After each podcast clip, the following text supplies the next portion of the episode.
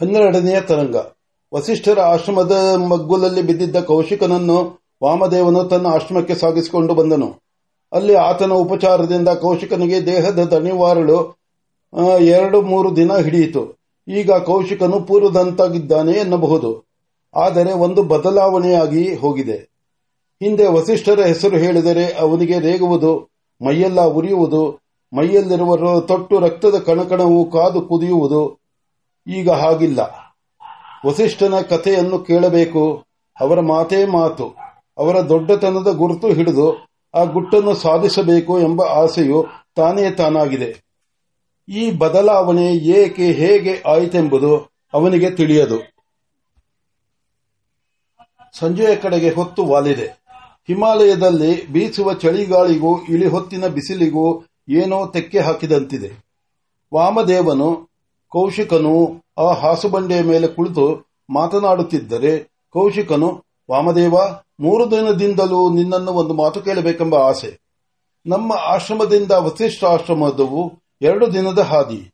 ನೀನು ಆ ಹೊತ್ತಿಗೆ ಸರಿಯಾಗಿ ಅಲ್ಲಿಗೆ ಹೇಗೆ ಬಂದೆ? ನೀನು ಬರೆದಿದ್ದರೆ ನನ್ನ ಗತಿಯೇನಾಗುತ್ತಿತ್ತು ಹೀಗೆ ವಸಿಷ್ಠರ ಮೇಲಿನ ಕ್ರೋಧವು ಹೋಗಿ ಇನ್ನೇನು ಭಾವ ಬಂದಿರುವುದೇಕೆ? ಇದೆಲ್ಲವುದನ್ನು ದಯವಿಟ್ಟು ಹೇಳು ಎಂದನು. ವಾಮದೇವನು ನಕ್ಕನು. ಇದಿಷ್ಟೂ ನೀನು ತಿಳಿದುಕೊಳ್ಳಲು ಸಾಧ್ಯ. ಆದರೂ ನೀನು ಇದರ ರಹಸ್ಯವನ್ನು ಏಕೆ ಭೇದಿಸಿಲ್ಲವೋ ಭೇದಿಸಿಲ್ಲವೋ ನಾ ಕಾಣೆ. ಆಗಲಿ, ಈ ದಿನ ನನಗೂ ಮಾತನಾಡುವ ಚಪಲ ಬಂದಿದೆ. ಏನಾಗಬೇಕು ಹೇಳು? ಏನು ಹೇಳು ಎಂದರೆ ಅದನ್ನು ಹೇಳುತ್ತೇನೆ. ಕೇಳುವುದು ನಿನ್ನ ಭಾರ, ಹೇಳುವುದು ನನ್ನ ಭಾರ ಎಂದನು. ಹಾಗಾದರೆ ಹೇಳು, ಆ ಆಪತ್ಕಾಲಕ್ಕೆ ಸರಿಯಾಗಿ ನೀನು ಹೇಗೆ ಬಂದೆ? ನನಗೆ ಆಪತ್ಕಾಲವೆಂದು ನಿನಗೆ ಹೇಗೆ ಗೊತ್ತಾಯಿತು? ಮನಸ್ಸೆನ್ನುವುದು ಒಂದು ಬೆಳಕಿನ ಕಂಬ. ಈಗ ವ್ಯವಹ- ವ್ಯವಹಾರದಲ್ಲಿರುವಾಗ ಅದರ ಒಂದು ಕೊನೆಯನ್ನು ಮಾತ್ರ ನಾವು ಕಾಣುತ್ತೇವೆ. ಅದು ಇಂದ್ರಿಯಗಳ ಸಂಬಂಧದಿಂದ ಒಡೆದು ಐದು ಪಾಲಾಗಿ ಹರ- ಹರಡಿ ಹೋಗಿದೆ. ಹಾಗೆ ಚದುರಿರುವ ಮನಸ್ಸನ್ನು ಒಟ್ಟುಗೂಡಿಸುವ ಉಪಾಯವೊಂದುಂಟು ಅದರ ಹೆಸರು ಸಂಯಮ. ಅದನ್ನು ಕಲಿತವನು ಸುಲಭವಾಗಿ ದೇಶಕಾಲಗಳನ್ನು ಮೀರಬಲ್ಲನು. ಎಲ್ಲಿರುವುದನ್ನೂ ಬೇಕಾದರೂ ನೋಡಬಲ್ಲನು. ಭೂತ ಭವಿಷ್ಯತ್ತುಗಳಲ್ಲಿ ಇದ್ದ ಇರುವ ಏನನ್ನಾದರೂ ತಿಳಿಯಬಲ್ಲನು. ಈಗ ಮನಸ್ಸು ಇಂದ್ರಿಯಗಳ ಮೂಲಕ ವ್ಯಾಪಾರ ಮಾಡುವುದರಿಂದ ವೇಷಧಾರಿಯಾದ ರಾಜನಂತೆ ಶಕ್ತಿಹೀನವಾಗಿರುವುದು, ವಾಗಿರುವುದು. ಇಂದ್ರಿಯಗಳನ್ನು ಬಿಟ್ಟು ವ್ಯಾಪಾರ ಮಾಡುವುದನ್ನು ಕಲಿತುಕೊಂಡರೆ ಅದು ಸರ್ವಶಕ್ತಿ ಸಂಪನ್ನವಾಗುವುದು ಹಾಗೆ ಅಭ್ಯಾಸ ಮಾಡಿ ಈ ವಿದ್ಯೆಯನ್ನು ಕಲಿತವನಿಗೆ ಎಲ್ಲಿ ಯಾವಾಗ ಏನು ನಡೆಯುವುದು ಎಂಬುದು ಅರಿಯಲು ಕಷ್ಟವಾಗುವುದಿಲ್ಲ. ಆಯಿತು. ಹಾಗಿದ್ದರೆ ನೀನು ಆ ಹೊತ್ತಿಗೆ ಅಲ್ಲಿಗೆ ಬರಲು ಮೊದಲೇ ಹೊರಟಿದ್ದೀಯೇನೋ? ಇಲ್ಲ. ಅದನ್ನೂ ಹೇಳುವೆನು ಕೇಳು. ಈ ದೇಹವು ನೀರಿನಲ್ಲಿ ಬಿದ್ದರೆ ಮುಳುಗುವುದು. ಆದರೂ, ಆದರೆ ಈಜು ಕಲಿತರೆ ನೀರಿನಲ್ಲಿ ಮುಳು- ಮುಳು- ಮುಳುಗದೆ ತೇಲಬಹುದು. ಹಾಗೆಯೇ ಈ ದೇಹದಲ್ಲಿ ಇನ್ನೊಂದು ತತ್ವವಿದೆ. ಈ ದೇಹವು ಪಂಚಭೂತಗಳಿಂದ ಆದುದು. ಇಲ್ಲಿರುವ ಭೂತ ಸಂಘಾತವನ್ನು ಈಗ ನಾವು ಪ್ರತ್ಯೇಕವೆಂದುಕೊಂಡಿದ್ದೇವೆ. ಆದ್ದರಿಂದ ಈ ಭೂತಗಳು ನಮ್ಮ, ನಮಗೆ ಮುಂದೆ ಹೋಗುವುದಕ್ಕೆ ಅಡ್ಡಿಯಾಗುತ್ತವೆ. ಹಾಗಿಲ್ಲದೆ ಸುತ್ತಲೂ ಇರುವ ಭೂತಗಳಿಗೂ ನಮಗೂ ಏಕರಸವಾದರೆ ಇಲ್ಲಿ ನಿನ್ನ ದೇಹ ದೇಹವಾಗಿರುವಷ್ಟು ಭೂತಗಳ ಏಕರಸವಾದರೆ ಇಲ್ಲಿ ಈಗ ಸಾಲ ಕೊಟ್ಟು ಇನ್ನೊಂದು ಕಡೆ ಸಾಲವನ್ನು ಹಿಂದಕ್ಕೆ ತೆಗೆದುಕೊಳ್ಳುವಂತೆ ಇಲ್ಲಿ ನಿನ್ನ ದೇಹವಾಗವಾಗಿರುವಷ್ಟು ಭೂತಗಳ ಅಂಶವನ್ನು ಅವಕ್ಕೆ ಕೊಟ್ಟು ಇನ್ನೊಂದೆಡೆ ಬೇಕೆಂದಾಗ ಬೇಕೆಂದ ಕಡೆ ಹೇಳಿ ಅವುಗಳಿಂದ ತೆಗೆದುಕೊಂಡರೂ ಆಯಿತು. ಅಥವಾ ಇನ್ನೂ ಸುಲಭವಾಗಿ ಬೇಕೆಂದರೆ ನೀರಿನಲ್ಲಿ ಈಜಿದಂತೆ ಗಾಳಿಯಲ್ಲಿಯೂ ತೇಲಿಕೊಂಡು ಹೋಗುವುದನ್ನು ಕಲಿತರಾಯಿತು. ಹಾಗಾದರೆ ಈ ಕಾರ್ಯವನ್ನು ನಾನೂ ಮಾಡಬಲ್ಲೆನೆ? ಹುಚ್ಚ, ನೀನು ಮಾಡಲಿಲ್ಲವೇ ನಿನ್ನ ರುದ್ರಾಸ್ತ್ರವೆಲ್ಲವೂ ವಿಫಲವಾಗುವುದೆಂದು ತಿಳಿದ ಮೇಲೆ ನೀನು ಮತ್ತೊಂದು ಅಸ್ತ್ರವನ್ನು ಸೃಷ್ಟಿ ಮಾಡಿಲ್ಲ ಮಾಡಲಿಲ್ಲವೇ? ಹಾಗೆಯೇ ಇನ್ನೂ ಎಷ್ಟೋ ಅಸ್ತ್ರಗಳನ್ನು ಸೃಷ್ಟಿ ಮಾಡಬಹುದಲ್ಲವೇ? ಆಗ ಹೇಗೆ ಮಾಡಿದೆ? ನಿನಗೆ ಗೊತ್ತಿರುವ ದೇವತೆಗಳ ಅಂಶಾಂಶಗಳನ್ನು ಅಷ್ಟಷ್ಟು ಕಲೆ ಹಾಕಿ ಅದಕ್ಕೊಂದು ಪ್ರಾಣವನ್ನು ಇಟ್ಟು ಕಳು- ಕಳುಹಿಸಿದೆ. ಹಾಗೆಯೇ ಮಾಡಿದರೆ ಆಯಿತು. ಆಲದ ಮರದಿಂದ ಒಂದು ಕೊಂಬೆಯನ್ನು ಕಡಿದು ಪ್ರತ್ಯೇಕವಾಗಿ ನೆಟ್ಟರೆ ಅದೊಂದು ಮರವಾಗುವಂತೆ ನಿನ್ನ ಪ್ರಾಣದಿಂದ ಅಷ್ಟು ಪ್ರಾಣವನ್ನು ತೆಗೆದಿಟ್ಟರೆ ಏನು ಬೇಕಾದರೂ ಮಾಡಬಹುದು. ಒಂದು ವೇಳೆ ನಿನಗೆ ಇಲ್ಲವಾದರೆ ಇನ್ನೊಬ್ಬರಿಂದ ತಂದರಾಯಿತು. ಹಾಗಾದರೆ ನೀನು ನನಗೆ ಕೊಡಬಲ್ಲೆಯಾ?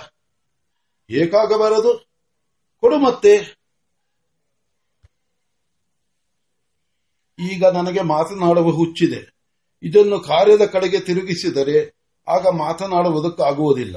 ಆದ್ದರಿಂದ ಈಗ ನೀನೇನು ಕೇಳಬೇಕೆಂದಿರುವೆಯೋ ಅದನ್ನೆಲ್ಲ ಕೇಳು ಹೇಳಿಬಿಡುವೆನು ಅನಂತರ ಈ ರಾತ್ರಿಯೋ ನಾಳೆಯೋ ನೀನೇನೇನು ನೋಡಬೇಕೆಂದರೆ ಅದನ್ನೆಲ್ಲ ತೋರಿಸುವೆನು. ಅಥವಾ ನೀನೇ ಮಾಡಬೇಕೆಂದಿರೆ ಬೇಕೆಂದರೆ ಮಾಡಿಕೋ, ನನ್ನ ಸಿದ್ಧಿಯಲ್ಲಿ ಅಷ್ಟು ಕೊಡುವೆನು.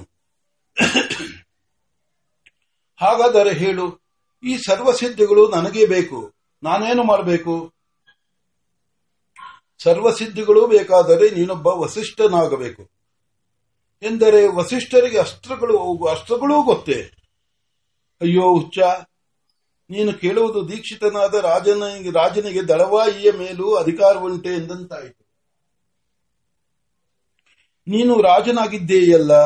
ಆಗ ರಾಜ್ಯದಲ್ಲಿ ನಡೆಯುವ ಕಾರ್ಯಗಳ ಕಾರ್ಯಗಳೆಲ್ಲ ಯಾರ ಅಧಿಕಾರಕ್ಕೆ ಒಳಪಟ್ಟು ನಡೆಯುತ್ತಿತ್ತು? ಎಲ್ಲವೂ ರಾಜನದೇ ಅಧಿಕಾರ. ಹಾಗಾದರೆ ಈ ಲೋಕದಲ್ಲಿರುವ ಸಿದ್ಧಿಗಳೆಲ್ಲ ಒಂದು ಬ್ರಹ್ಮಜ್ಞಾನದಲ್ಲಿ ಅಡಗುವುವು. ಒಂದು ದೊಡ್ಡ ನಾಣ್ಯವನ್ನು ಇಟ್ಟುಕೊಂಡಿರುವವನು, ಚಿಕ್ಕ ಚಿಕ್ಕ ನಾಣ್ಯಗಳಿಂದ ಆಗುವ ಪ್ರಯೋಜನವನ್ನು ಹೇಗೆ ಪಡೆಯುವನೋ ಹಾಗೆ. ಈ ಕ್ಷುದ್ರ ಸಿದ್ಧಿಗಳಿಂದ ಆಗುವುದೆಲ್ಲವೂ ಆಗಿ ಇನ್ನೂ ಅಷ್ಟು ಹೆಚ್ಚು ಫಲವು ಅದರಿಂದ ಆಗುವುದು. ಹನ್ನೆರಡು ಕಾಸಿನಿಂದ ಒಂದಾಣೆಯಾದರೆ ನಾಲ್ಕಾಣೆ ಈ ಹನ್ನೆರಡು ಕಾಸುಗಳ ನಾಲ್ಕಲ್ಲವೇ? ಅದರಂತೆ ಆ ಬ್ರಹ್ಮಜ್ಞಾನವೆಂಬುದು ಅದು ಅದು ಅವರಿಗುಂಟು. ಇನ್ನು ನೀನು ಯಾವ ಯಾವ ಸಿದ್ಧಿಗಳನ್ನು ಹೇಳುವೆಯೋ ಹೇಳು. ಅದೆಲ್ಲವೂ ಅಲ್ಲುಂಟೋ ಇಲ್ಲೋ ಇಲ್ಲೋ, ಇಲ್ಲವೋ ನೋಡೋಣ. ಈ ಸಿದ್ಧಿಗಳು ಹೇಗೆ ಲಭಿಸ, ಲಭಿಸುವವು? ಈ ಸಿದ್ಧಿಗಳು ಹೊಸದಾಗಿ ಸಂಪಾದಿಸಿದರೆ ಸಿದ್ಧಿಗಳು. ಹುಟ್ಟುವಾಗಲೇ ಬಂದರೆ ಪ್ರಭಾವಗಳು. ಮೀನು ಹುಟ್ಟುವಾಗಲೇ ಈಜು ಕಲಿತಿರುವುದು. ಮಣಿ ಹುಟ್ಟುವಾಗಲೇ ತೇಜಪುಂಜವಾಗಿರುವುದು ಇವೆಲ್ಲ ಪ್ರಭಾವಗಳು. ಮನುಷ್ಯನು ಈಜು ಕಲಿಯುವನು. ಅದು ಸಿದ್ಧಿ. ನೀನು ಹುಟ್ಟುವಾಗಲೇ ರಾಜನಾಗಿ ಹುಟ್ಟೆ. ಅದು ಅದು ಪ್ರಭಾವ. ರುದ್ರನನ್ನು ಆರಾಧಿಸಿ ಅಸ್ತ್ರಗಳನ್ನು ಪಡೆದೆ. ಅದು ಸಿದ್ಧಿ. ಈ ಪ್ರಭಾವವು ಮಣಿಮಂತ್ರ ಔಷಧಗಳ ಬಲದಿಂದಲೂ ದೊರೆಯುವುದು. ಆಗ ಅದು ಸಿದ್ಧಿಯಾಗುವುದು. ಆದುದರಿಂದ ಪ್ರಭಾವಶಾಲಿಗಳು, ಸಿದ್ಧ ಪುರುಷರು ಲೋಕದಲ್ಲಿ ಏನು ಬೇಕೆಂದರೆ ಅದು ಮಾಡಬಲ್ಲರು.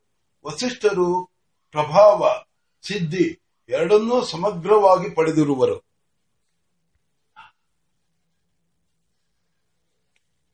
ಆದ್ದರಿಂದಲೇ ಅವರ ಮೇಲೆ ನನ್ನ ಅಸ್ತ್ರವಿದ್ಯೆ ಪ್ರಭಾವವು ಪ್ರಭಾವವು ನಡೆಯಲಿಲ್ಲ. ಆದ್ದರಿಂದಲೇ ಅವರ ಮೇಲೆ ನನ್ನ ಅಸ್ತ್ರವಿದ್ಯೆ ಪ್ರಭಾವವು ನಡೆಯಲಿಲ್ಲ.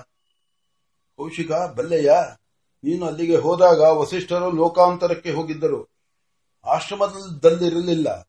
ಆಗ ಅರುಂಧತಿ ದೇವಿಯವರು ಆಶ್ರಮದ ಯಜಮಾನಿ. ನಿನ್ನ ಅಸ್ತ್ರಗಳನ್ನೆಲ್ಲ ಪ್ರತಿಭಟಿಸಿದ್ದು ವಸಿಷ್ಠರ ಬ್ರಹ್ಮದಂಡ. ನಂದಿನಿಗೆ ನೀನು ಹೋಗುವುದು ಗೊತ್ತು. ಆಕೆಯು ಅರುಂಧತಿಯವರಿಗೆ ಆಶ್ರಮದ ರಕ್ಷಣೆಯ ಭಾರವನ್ನು ಯಜ್ಞೇಶ್ವರನ ಮೇಲೆ ಹೊರಿಸುವಂತೆ ಹೇಳಿಕೊಟ್ಟಳು.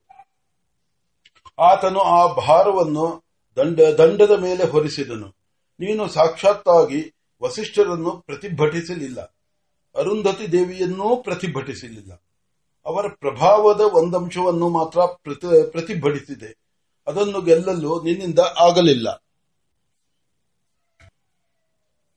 ಅದೇಕೆ ಆಗಲಿಲ್ಲ?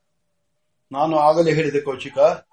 ಅವರ ಮೇಲೆ ಹಗೆಯು ತರವಲ್ಲವೆಂದು, ಹಗೆಗೆ ಹಗೆ ಮಾಡಿದವರನ್ನು ಗೆಲ್ಲಬಹುದು. ನಿನ್ನನ್ನು ಹಗೆಯೆಂದೇ ಒಪ್ಪಿಕೊಳ್ಳದವರ ಮೇಲೆ ನೀನು ಏನು ಮಾಡಬಲ್ಲೆ? ಕಮಲದ ಎಲೆಯನ್ನು ನೀರಿನಲ್ಲಿ ಮುಳುಗಿಸಿದರೆ, ಮುಳುಗಿಸಿದ್ದರೆ ತಾನೇ ಮುಳುಗಿಸಿದ್ದರೆ ತಾನೇ ಅದು ಒದ್ದೆ ಆಗುವುದು? ಕಮಲದ ಎಲೆಯನ್ನು ನೀರಿನಲ್ಲಿ ಮುಳುಗಿಸಿದ್ದರೆ ತಾನೇ ಅದು ಒದ್ದೆಯಾಗುವುದೇನೋ? ಹಾಗಾದರೆ ಅಂತಹವರ ಮೇಲೆ ಹಗೆ ಮಾಡಿದರೆ ಏನಾಗುವುದು? ಆ ಹಗೆಯು ಹಿಂತಿರುಗಿ ಬಂದು ನಿನ್ನನ್ನು ಹೊಡೆಯುವುದು. ಪ್ರಬಲನೊಡನೆ ಸೆಣಸಿದ ದುರ್ಬಲನು ಏಟು ತಿಂದು ಮೆತ್ತನಾಗುವ, ಮೆತ್ತಗಾಗುವನು. ಅದರಂತೆ ಆಗುವುದು. ನಿಜ, ಹಾಗೆಯೇ ಆಗಿದೆ. ಆಯಿತು. ಈಗೊಂದು ಪ್ರಬಲವಾದ ಬದಲಾವಣೆ ಆಗಿದೆಯಲ್ಲ ಅದೇಕೆ? ಏನು ಬದಲಾವಣೆ? ಆಗಲೇ ಹೇಳಿದನಲ್ಲ, ವಸಿಷ್ಠರ ಮೇಲೆ ವೈರವಿಲ್ಲ. ಆ ಸುಡುತ್ತಿದ್ದ ವೈರ ಒಡಗಿದೆ. ಆಗಲೂ ವಸಿಷ್ಠರ ಮೂರ್ತಿಯೂ ಎದುರುಗಿರುತ್ತಿತ್ತು ಈಗಲೂ ಇದೆ. ಆಗಿನ ಮೂರ್ತಿಯು ಕ್ರೂರವಾಗಿರುತ್ತಿತ್ತು. ಈಗ ಶಾಂತವಾಗಿದೆ. ಅಂತೂ ಎದುರಿಗಿದೆ. ಹುಚ್ಚ, ಎದುರಿಗಿರುವುದು ನಿನ್ನ ಮನಸ್ಸು. ವಸಿಷ್ಠರು ಎದುರಿಗೆ ಬಂದಿಲ್ಲ. ನಿನ್ನ ಮನಸ್ಸು ಅವರನ್ನು ಕುರಿತು, ಹಗಲಿರುಳು ಚಿಂತಿಸುತ್ತಾ ಚಿಂತಿಸುತ್ತಾ ಅವರಂತಾಗಿ ನಿನ್ನ ಎದುರಿಗೆ ಬಂದು ನಿಂತಿದೆ ಅಷ್ಟೇ. ಆಗ ನಿನ್ನ ಮನಸ್ಸಿನಲ್ಲಿ ವೈರವಿತ್ತು. ಆದ್ದರಿಂದ ಆ ಮೂರ್ತಿ ರೌದ್ರವಾಗಿತ್ತು. ಈಗ ನಿನ್ನ ಮನಸ್ಸಿನಲ್ಲಿ ವೈರ ಒಡಗಿದೆ. ಆದ್ದರಿಂದ ಅದು ಶಾಂತವಾಗಿದೆ ಅಷ್ಟೇ. ಆಯಿತು. ಉರಿದುರಿದು ಉರಿಯುತ್ತಿದ್ದ ಆ ವೈರವು ಈಗ ಏನಾಯಿತು ವಾಮ, ಏನಾಯಿತು ವಾಮದೇವ? ನೀನು ನಂಬುವೆಯೋ ಇಲ್ಲವೋ? ನಾನಂತೂ ಹೇಳುವೆನು. ಆ ಮಹಾಬ್ರಾಹ್ಮಣಿಯ ಅನುಗ್ರಹದಿಂದ ಅದು ನಿನ್ನನ್ನು ಬಿಟ್ಟು ಹೋಯಿತು. ಬಟ್ಟೆಗೆ ಹತ್ತಿದ ಕೊಳೆಯನ್ನು ಒಗೆದು ತೆಗೆದಂತಾಯಿತು. ಅಷ್ಟೇನು. ಆಕೆಯು ಬ್ರಹ್ಮದಂಡವನ್ನು ರಕ್ಷಣೆಗೆ ವಿನಿಯೋಗಿಸುವಾಗ ಸಾಧ್ಯವಾದರೆ ಕೌಶಿಕನ ವೈರವು ಕಳೆಯಲಿ ಅಂದರು.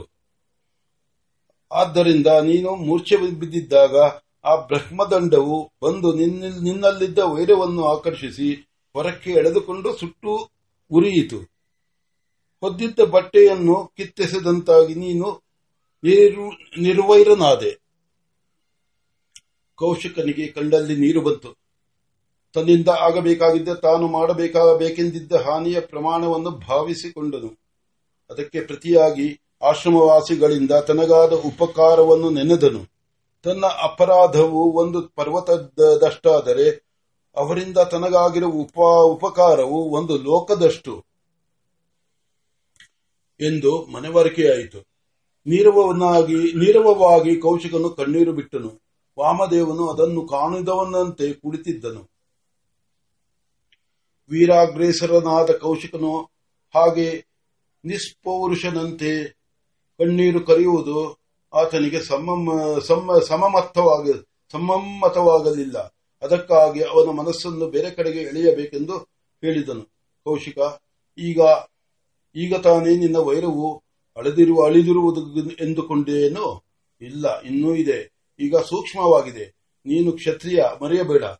ನಿನ್ನ ಕ್ಷತ್ರಿಯತ್ವವು ಇರುವವರೆಗೂ ನಿನ್ನ ಕಾಮಕ್ರೋಧಗಳು ಅಡಗುವುದಿಲ್ಲ. ಒಂದು ವೇಳೆ ಈಗ ಬೀಜರೂಪವಾಗಿ ಸೂಕ್ಷ್ಮವಾಗಿ ಅಡಗು ಕುಳಿತರು ಕುಳಿತಿದ್ದರೂ ಇನ್ನೊಮ್ಮೆ ಪ್ರಕಟವಾಗಿ ವಿಜೃಂಭಿಸಿ ನಿಲ್ಲುವವು. ಕೌಶಿಕನು ಇಲ್ಲ ವಾಮದೇವ ಇನ್ನು ನಾನು ಈ ಜನ್ಮದಲ್ಲಿ ಆ ಆಶ್ರಮದ ಕಡೆಗೆ ದುರ್ಭಾವನೆಯಿಂದ ತಿರುಗುವುದಿಲ್ಲ. ನನಗೆ ನಂದಿನಿಯೂ ಬೇಡ, ಮತ್ತೇನೂ ಬೇಡ. ವಸಿಷ್ಠರ ಮನವು ನೋಯುವ ಕೆಲಸವ ಯಾವುದನ್ನೂ ನಾನು ಮಾಡುವುದಿಲ್ಲ ಎಂದನು. ಹಾಗಾದರೆ ಈಗ ವಸಿಷ್ಠರ ಆಶ್ರಮಕ್ಕೆ ಹೋಗಿ ಅವರ ಪಾದಕ್ಕೆ ಬಿದ್ದು ತಪ್ಪಾಯಿತು ಎನ್ನಲು ಸಿದ್ಧವಾಗಿರುವೆಯಾ? ವಾಮದೇವನ ಮಾತು ಕೌಶಿಕನೇ ತಟ್ಟನೆ ಅರ್ಥವಾಗಲಿಲ್ಲ. ಅಷ್ಟು ಹೊತ್ತು ಯೋಚಿಸಿ ನೋಡಿದನು. ಇಲ್ಲ ವಾಮದೇವ, ಇಲ್ಲ. ನಾನು ಅಲ್ಲಿಗೆ ಈಗ ಹೋಗುವುದಿಲ್ಲ. ಹೋಗುವೆನು, ಆದರೆ ಆಗ ನಾನು ಕೌಶಿಕನಾಗಿ ಹೋಗುವುದಿಲ್ಲ. ಮತ್ತೊಬ್ಬ ವಸಿಷ್ಠನಾಗಿ ಹೋಗುವೆನು ಎಂದನು. ಆದ್ದರಿಂದಲೇ ವೈರವು ಹೋಗಲಿಲ್ಲ ಎಂದು ನಾನು ಹೇಳಿದುದು. ಆದರೆ ಈಗ ಈ ಆ ವೈರವು ವಿನಾಶಕರವಾಗುವ ಬದಲು ಸರಿಯಾದ ಮಾರ್ಗವನ್ನು ಹಿಡಿದಿದೆ. ಅದನ್ನು ನೀನು ಸರಿಯಾಗಿ ಉಪಯೋಗಿಸಿಕೊ. ಹಾಗೆ ಸರಿಯಾಗಿ ಉಪಯೋಗಿಸಿದರೆ ನೀನು ಒಬ್ಬ ಮಹಾಪುರುಷನಾಗುವೆ. ಆದರೆ ವಸಿಷ್ಠರಂತೆ ನೀನು ಮಹಾಬ್ರಾಹ್ಮಣನಾಗುವೆಯೋ ಇಲ್ಲವೋ ನಾನು ಅದನ್ನು ಹೇಳಲಾರೆ ಎಂದನು. ಕೌಶಿಕನು ತಟ್ಟನೆ ತಿರುಗಿ, ಏನೆಂದೇ ನಾನು ಮಹಾಬ್ರಾಹ್ಮಣನಾಗುವುದಿಲ್ಲವೇ. ಬ್ರಾಹ್ಮಣನ ಬ್ರಾಹ್ಮಣನ ಬ್ರಾಹ್ಮಣನಾಗುವೆ ಎಂದನು. ವಾಮದೇವನು ನಕ್ಕು, ಅದು ಅಸಾಧ್ಯವಲ್ಲ. ಆದರೆ ನಿನ್ನ ಕ್ಷತ್ರಿಯ ರಕ್ತದ ಕಣಕಣವು ಬ್ರಾಹ್ಮಣವಾದರೆ ಅದು ಸಾಧ್ಯ. ಹಾಗಾಗುವುದೇನು? ನಿನ್ನ ಮೈಯಲ್ಲಿರುವ ರಕ್ತವೆಲ್ಲ ಬ್ರಾಹ್ಮಣನಾಗಿ, ನಿನ್ನ ಬೀಜ ಬೀಜ ರಕ್ತವು ಬ್ರಾಹ್ಮಣವಾದರೆ ಅದು ಸಾಧ್ಯ. ಅಷ್ಟು ಮಾಡಲು ನಿನ್ನಿಂದ ಆಗುವುದೇ? ಎಂದು ಬಲು ಅಪನಂಬಿಕೆಯಿಂದ ಸಂಶಯದಿಂದ ಸಾಧ್ಯವಿಲ್ಲವೆಂಬ ನಂಬಿಕೆಯಿಂದ ನುಡಿದು ನಕ್ಕನು.